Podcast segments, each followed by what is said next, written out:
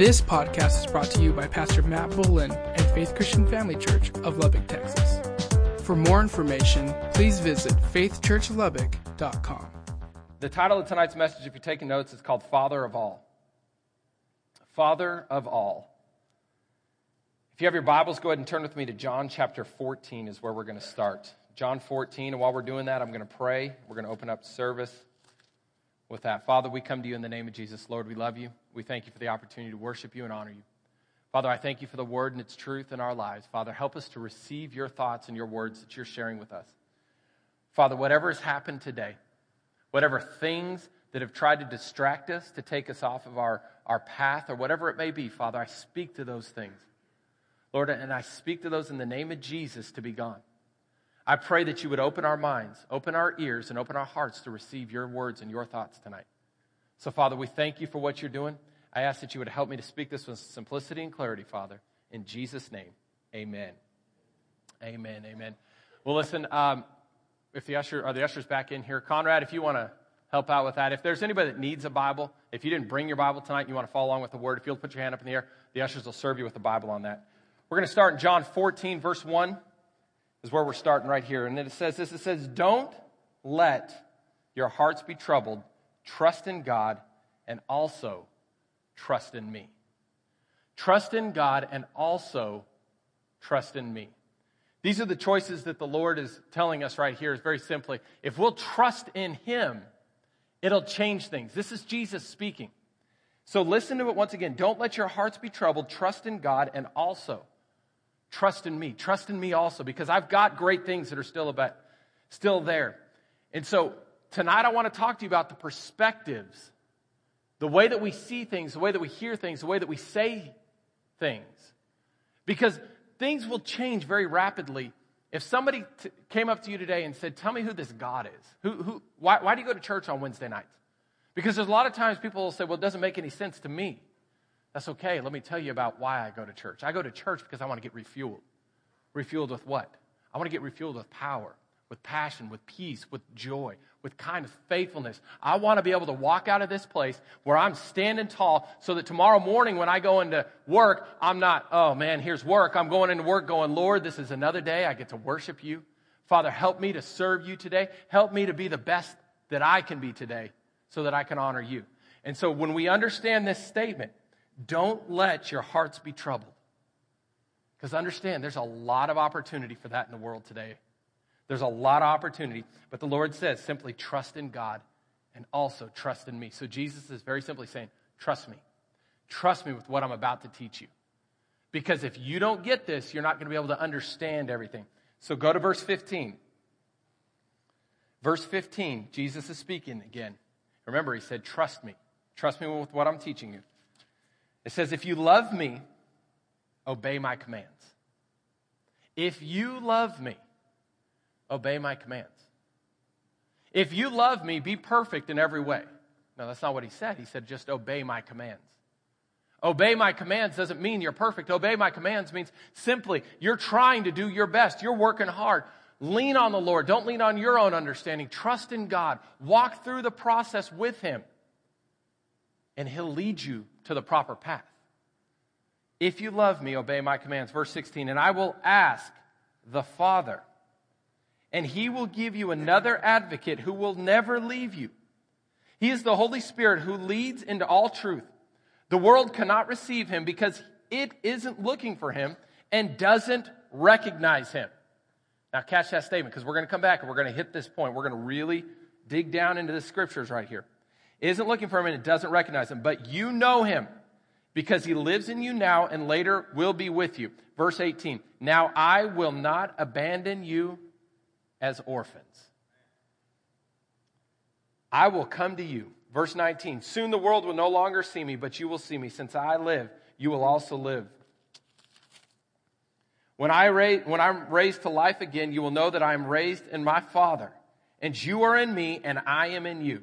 Those who accept my commandments and obey them are the ones who love me, and because they love me, my Father will love them, and I will love them and reveal myself to each of them. Now, let me paint this picture and help you to understand what's going on right here. because this is a lot of scripture and a lot of things we're kind of going, okay, this, okay, why are we spending so much time on this?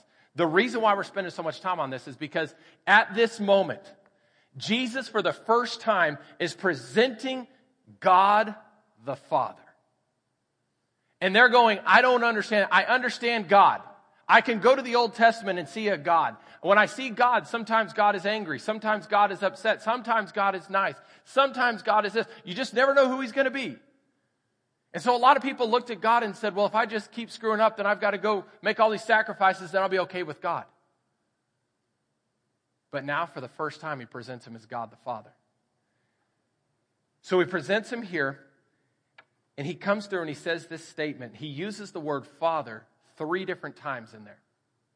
Now, when I grew up, my next door neighbors were all adopted. And they were adopted well before, like they have been with the family way before I ever knew them. So they were adopted. The oldest, when I first moved there, I think was a seventh grader or eighth grader. And he had been with the family since he was like three. So that's all he really knew. But he knew he was adopted. They weren't ashamed of it. But at one point in their lives, they were orphans. So when we talk about orphans, I kind of have an idea about this because I grew very close with this family. And when you looked on the outside at them, they didn't look like a family. Just like if you looked on the outside at this group right here, you would say that's just a kind of a unique group you've got here. You got a lot of different colors of shirts that are here, and you got a lot of different colors of hair that are here, and you got a lot of different stuff here. But this is our family. And so when you look at this, it changes, and all of a sudden you're like, okay, we've got a little color here, and a little less color here, and a little more color here, and a little less here. And, and, I'm talking about this family, and they're all adopted. But when you talk to them, every one of them referred to the same person the same way. They said, That's my dad. They had to be taught because the first day they walked in, they didn't go, Hey, dad. They walked in and they had to learn who dad was. So when we talk about being orphans, we don't understand who father God truly is. But this is what he comes back to, and he's teaching us. Verse 18 Remember, no, I will not abandon you as orphans. Now, the thing about orphans is they have no heritage, they only have an opportunity to leave a legacy. But they have nothing to look back upon and say, This is where everything comes from. This is who I am. So at this point, what he's saying is, I'm now giving you an opportunity to recognize who you are. For the first time, when you look in the mirror and you hear this person say, God, you're not saying that sounds good. You're saying that's my father. And so he's saying it changes the way that you look at him. When I speak of anybody else, if I talk about Ernest, I'm talking about a friend of mine. But when I talk about my dad, I'm talking about a totally different person. I can give more detail about my dad than I can about Ernest. I've known Ernest for many years now, but that doesn't mean I know him as intimately as I know my dad. And better yet, my dad knows me more intimately than Ernest. And the thing about it is, is that when we look and we understand the difference between being an orphan and being a child of God, everything changes. So this scripture, verse 18, it cross references into Romans chapter 8. So if you have your Bibles, go ahead and turn there. Romans chapter 8, we're going to go to verse 23. Romans 8. We're going to get to some nuggets in here, so stick with me for just a second. We're going to get there. So, Romans 8 23. And it says this, and we believers also groan, even though we have the Holy Spirit within us, as a foretold, as foretaste of the future glory we long for our bodies to be released from sin and suffering. We too wait with eager hope for the day when God will give us our full rights as His adopted children, including the new bodies He has promised us. So this scripture is cross-referenced into this. So what he's talking about here is that you're no longer or- orphans. When we sing that song, it's not just an idea, it's a statement. It's when we say, I'm no longer an orphan, I am a child of God. You have a heritage. You have people that have gone before you that you look and you say, no, that's my father that blessed me with that. No, that's my dad who is there giving me everything that I need. Verse 4, and uh, chapter 9, verse 4 says this. This is the second verse it cross references with. It says, They are people of Israel, chosen. I love that statement. Chosen to be God's adopted children. Now, you may look back and say, Whoa, whoa, whoa. I'm here at church, but you don't know what I've done. You don't know where I've been. You don't know what mistakes I've made. I don't really think God thinks of me the way that you're saying it. Well, I'm not just making this up. I'm reading God's word. Remember, the Bible says in 2 Timothy, this is for the correcting and rebuking of thoughts that are not lined up with God. It's to help us to understand that this is His word written to us, that if we'll accept it, it'll change forever. So as I look at this statement, they are the people of Israel chosen to be God's adopted children, which means you weren't born into this, you were chosen to be into this. You were chosen, handpicked. You know, the Bible says in uh, John chapter 16, it says that I chose you well before you ever chose me. So God comes back and he's simply sharing this statement. In the scriptures, in the Greek, this scripture teaches us that the adoption is called the sonmanship. So when we reread this, so it's not the adopted children, God will give us our full rights as his sonmanship, which means that we get all the legacy, all the things, and all the blessings that God is giving us. Now you may say, does that tie into everything? What does this take? Well, the Bible teaches us the only way to the Father is through the Son. The only way to the Son is to confess your sins and say, Lord, I confess you as Lord of my life. Does that mean that you become perfect? No, that does not be. But what it does is it brings you into the house. Understand this. As a child, I have probably disappointed my dad more than I can ever count. But you know what? He's never turned his back on me. If I went back to Grand Junction, Colorado, and went to his house right now, I could walk straight into that house without having to worry about it. And he wouldn't look at me and go, Who are you? And what are you doing here? Well, I think you've got the wrong house. I think you got the wrong number. I think you got the wrong this. I think you got the wrong. No. He looks at me and says, I'm so glad you're home. Thanks for coming to see me. Now it changes the way that we view things. So as we understand this, the way that we view God, it changes. Now, you may be sitting there and thinking, okay, how does this all tie together? How does this, what, I, I, I think we get it. We're all children of God. But I got a question. Do you really show and act as a child of God? Do you have those slides ready? So, now I want you to look on this. So, an orphan, an attitude of an orphan. So I want you to read. We're going to read the left side. The attitude of an orphan is this feels alone, lacks a vital daily intimacy with God, and is full of self concern. Now, let me tell you what a child of God does has a growing assurance that God is really my loving Heavenly Father. So, without hands raised, without pointing fingers, without looking at someone and nudging them next to you, ask yourself the question In my everyday life, where do I find myself more? Okay, go to the next one. The orphan lives on a success slash, slash fail basis, needs to look good and be right is performance oriented. The child of God is learning to live in a daily conscious partnership with God and is not fearful. Go to the next one. Has little faith. The orphan has little faith, lots of fear, lots of faith in himself. I've got to fix this. How many times have you heard that this week? The child of God has a daily working trust in God's sovereign plan and for his or her life as loving, wise, and best, believes God is good. Go ahead and go to the next. The orphan is defensive, can't listen well, bristles at the charge of being self righteous, thus proving the point. The child of God is open to criticism since she or he consciously stands in Christ's perfection, not in his or her own, is able to examine his or her unbelief. Recognizing some things. It's not about being perfect.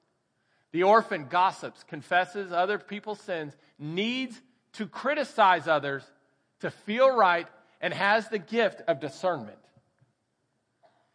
The child of God is able to freely confess his faults to others. Is finding that he is often wrong, he or she is often wrong, is eager to grow. Now, I, I love this. I'll, I'll, stop right there. We're going to keep, we're going to keep going. I've got a couple more slides. I love this because the man who normally stands here, he has confessed things that people have looked at him and said, I can't believe you stood on stage and said that in front of people. He looks and he says, Hey, I'm just human. I make mistakes just like every other person. He always says, I put pants one, one leg at a time, just like everybody else. I don't get dressed in a phone booth. He said, I'm just following along with the word, just like God's teaching. Go ahead and go to the next. The orphan tends to compare himself with others, lending either to pride or depression. The child of God stands in confidentiality, confident basically in Christ. His self worth comes from Jesus' righteousness, not his own. You know, I, I, see this all the time. I, I see it with people in ministry. I see it within people within life in general. How many times have you walked into a place and somebody goes, judging themselves based on what you look like against themselves? And either that gives them a great moment or a terrible moment. I can still remember to this day when I was a ninth grader, I had a girl that was sitting next to me in class. And that girl, every test beat me. Every single test, except one. Except one. And every test, I never looked at her grade, but she always looked at mine and compared herself to me, and I brightened her day till that one test. Till the one test when I beat her. And I was looking for a simple, hey, pat hey, good job, man, you did real good. You know what she did? She went into a straight depression. She made me feel horrible for beating her. That wasn't my goal. It just turned out that way. That's the orphan spirit. Do we have one more? Do we have another one? There we go. The orphan, relatively prayerless. Praise is prayer is the last resort. Praise sometimes in public, seldom in private. Isn't that interesting? The child of God's prayer is a vital part of the day, not confined to a quiet time, loves to talk to the Father. We have one more? Or is that it? Is that it? Okay. So as we read those, I hope something like a pinprick hits you with something in there. And not because I want you to feel bad, because understand this. I went through all of these, and there were some of those that hit me. Point blank, like somebody punched me right in the mouth. They hit me. And I recognize that part of my attitude has been of an orphan and not of a child of God. And so the understanding that I want to, under, to get across here is that when we become children of God, it changes the way we view things. It changes the way that you see, you hear, you speak. And so we walk through this process, and it's not about being this perfect person because that's what orphans look like. An orphan thinks I've got to be perfect because remember what it said earlier? It's about self righteousness, it's about looking good, it's about being right. If you're unwilling to say, I'm sorry, and instead always have to get the last word in, maybe that orphan, orphan spirit has gotten onto you a little more than you think. Because understand this till we truly become a child of God, we'll always revert back to what we know. You always go back to what's comfortable. Always. And that's the enemy's goal is to get you back into who you used to be. God is saying, let's leave the old behind the new is here, and let's go to the new place. It's about receiving and walking that out. As a child of God, it changes everything. So, as we went through that, a lot of that to me, the orphan spirit you see daily within the world. We don't know how things are going to work out. I'm in fear all the time. I'm always worried about this. I've got to best you because if I look worse than you, then maybe they're going to fire me. And it's always fear, fear, fear. But God always speaks about let it be faith, faith, faith. So as the Christmas season comes around, I, I, I don't know how this happens. I, I, I, really don't. Well, I do because we just learned about it. I, I saw a video of this event, I guess, that you call, uh, that there was a Black Friday sale. These two ladies went to this parking lot, and some of you probably have seen this video, and they start fighting over this parking spot. Literally fighting. They get out and are punching each other and kicking each other. They get done, and one of them's like just on the ground, crumbled up in a, you know, the fetal position, and is finally gets up, crawls into her car, starts her car, revs the engine, and rams the other girl's car. Now the other girl gets out and she's screaming and yelling, so the girl backs up and rams it again. And they go back and forth through this thing. This girl's got her passenger door open, so the other girl takes her car and takes out her passenger door. And we're sitting there and I, I mean, these people are like, this is over a parking spot. This is Christmas and you're fighting over a parking spot. And it didn't end there. They go out into the street and literally like demolition derby, just bam, ram into each other and do these things. And I'm going, this is like make believe. This doesn't make sense to me. How do people do this? But when you're an orphan, that's all you know. I've learned this the orphan spirit always gets what they have to take care of themselves. I don't care what you get as long as I get what I need. They become very manipulative. They learn to play the system. And I look at those things and I think that's not God. And so if you found yourself, because understand this, I found myself there. Because I didn't come from a church background that taught me that God will provide everything. I was taught my brother's going to take it. If he doesn't take it, I better get it because he's going to take it after if I don't get it now. Survival of the fittest. All those things. Well, that's not the way God teaches us. And so as we come down this Christmas season, it changes everything. It's not about what I get. What can I give? What can I do to bless somebody else today? What can I be in someone else's life at this moment? Because understand this you don't know how much one event will mean to one person. What I mean by when I was in college, I'd started serving the Lord, and I, w- I was really um, it, it, was kind of unique. The Lord had really blessed me with, uh, you know, in college, if you get 10 bucks, man, you're blessed. You're, you're like, this is amazing. This is amazing, you know, dorm food. And uh, I don't have to eat dorm food. I get to go eat Little Caesars pizza. You're like rejoicing because it's the greatest day of your life. And uh, we're going through all these things. Well, I had been blessed with uh, this thing called the Pell Grant, and they paid me money to go to college. I had a baseball scholarship, and then they paid me on top of that. It was the greatest event I've ever. I was like, this this really, I don't have to pay this back. And they're like, no, it's yours. I'm like, really? You're like, joke, no, this is yours. I'm like, okay, man. I had money in the bank. I had money. I could go out and do these things. So Christmas is coming up, and I'm like, all right, God. And, and, and I'm like, okay, I believe, God, that, that, that you know everybody. And if you know everybody and you know everything about them, then you know what they really want. So I said, okay, God, I'm not going to just go buy anything. I'm only going to buy what you tell me to buy for that person because I want to really bless them. And so I'm like, okay, God. So I pray about it. I'm like, okay, Dad, what do, what do I get for my dad? What do I get for my brother?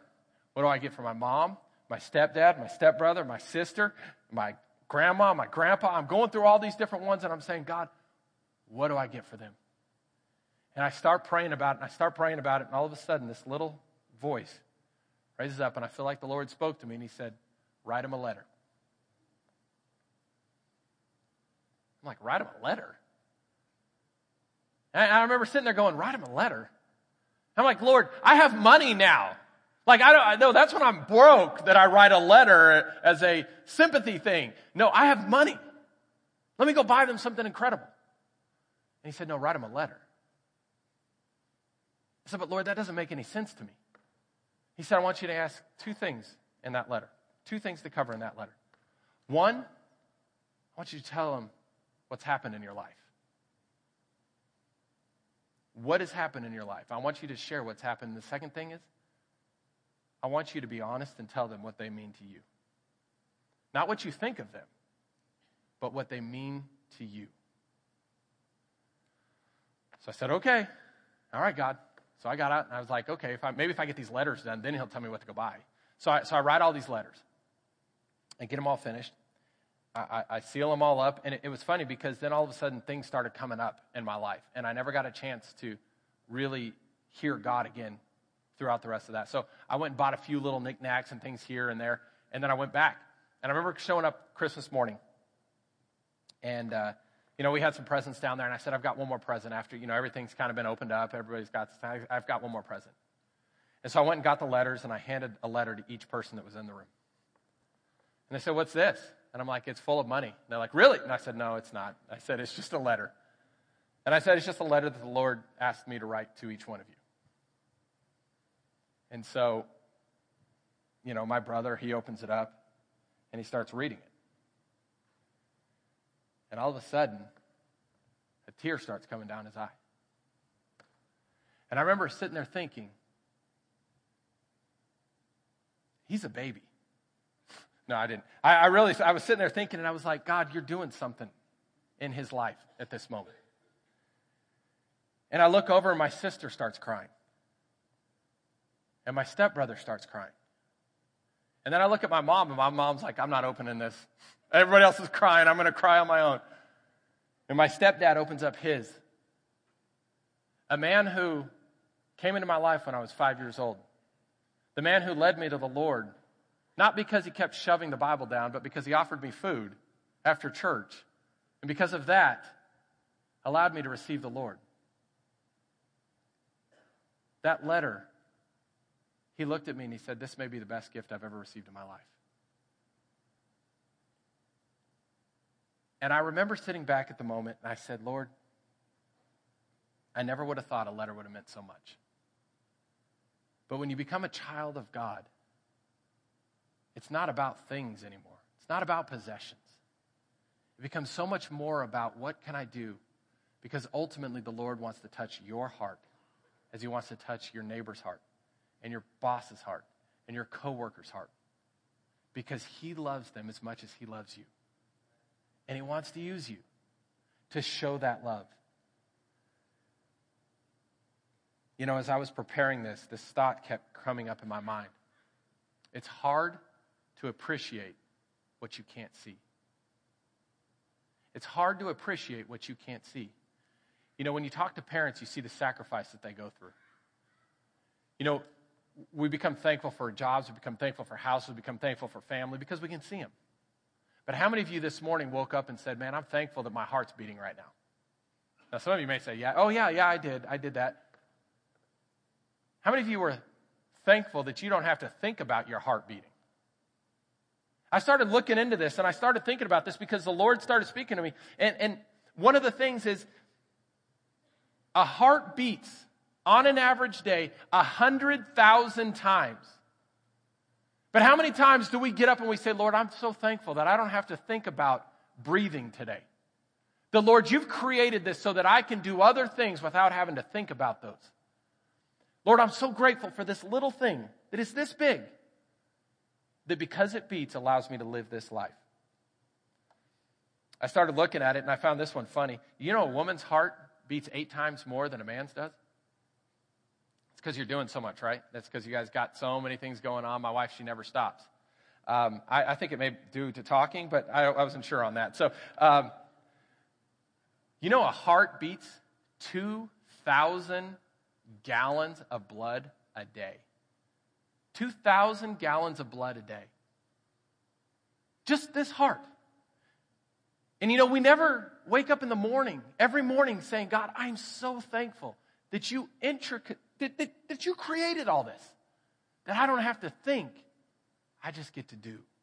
I get to be. And I get to experience.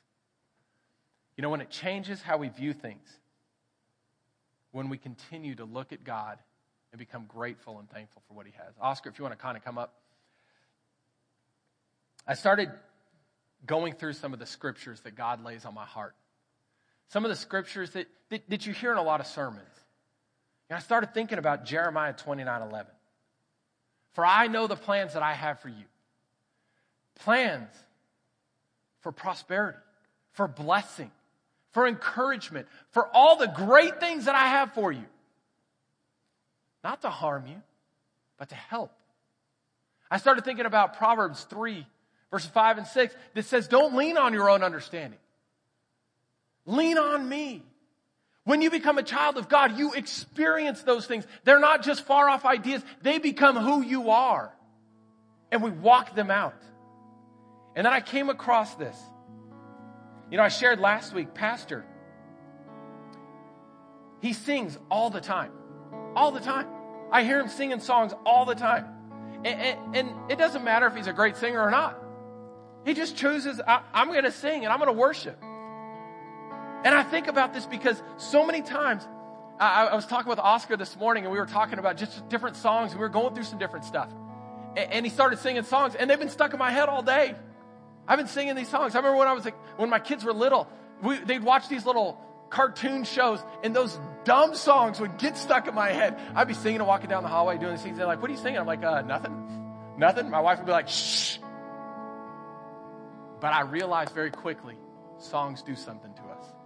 And so we started talking about this, and I came across this Psalms 136, verse 1 says this it says, Give thanks to the Lord, for he is good. His faithful love endures forever. Verse 2 says, Give thanks to God, to the God of gods. His faithful love endures forever. And give thanks to the Lord, the Lord of lords. His faithful love endures forever. And the, the, verse 26 says, Give thanks to the God of heavens. His faithful love endures forever. I started sitting back there thinking about that, thinking about these scriptures. And I said, There's something to it. And I went down to Oscar and I said, Oscar, I said, I want you to, I, I feel like this is a literally a song written. And he said, You know what? I wrote a song about this a long time ago. And I said, My hope for every person in this room is that tomorrow morning you would wake up singing this song. And so, Oscar. Well, well, Pastor Matt, actually, this song, I wrote one and I sang for you, but this one actually takes me back a little bit further. Um, raise your hand if you grew up in the church, heard of a guy, Steve Green. Anybody heard of a guy named Steve Green? Yeah, did I Andy? see somebody's hand? Andy? Yep. There yes. Go. Yes? Okay. Good. Okay. We well, he wrote this kids. Um, his kids. Uh, it's called "Hide Them in Your Heart," which takes from Psalms 19, verse 11. I have hidden your word in my heart that I might not sin against you. Well, he took scripture and he took this. Um, Give thanks to the Lord, for He is good. He took that and he turned it into a song, and he did all these for different other scriptures and different things. Well, they turned this into kind of a gospely. So I'm gonna have you guys stand up with me. Stand up. up on your feet, up on your feet. We're going to sing this because what Pastor Matt's going to say is we need to get this. Uh, uh, uh, say it real quick. Give thanks to the Lord. What you're just wanting to get in their Lord. in their mind to remember this. Yes. Each morning, because the, the, the thing we want you to walk away with is that every morning we want you to sing this song. We want you to wake up singing this. We want you to walk down the street singing this song to yourself. Because the more that you can remember how amazing God is, the more that your change will happen here, will happen here, will happen here, will happen here, and it will continue to flow. But if we just get the word from the world, it'll change how we view everything. And so he's got, he's got a way of singing it the way he did this. And so if you want okay. to put these up, this NIV. Yep. NIV. We're going to clap our hands like this. Come on. Kind of gospel All right. so we're going to say, I'll sing it once and you're going to sing with me. Give thanks to the Lord for he is good. Give thanks to the Lord, for he is good. His love endures forever. Give thanks to the Lord, for he is good. Pretty easy, right? Thank you for listening today. For more information, please visit faithchurchlubbock.com.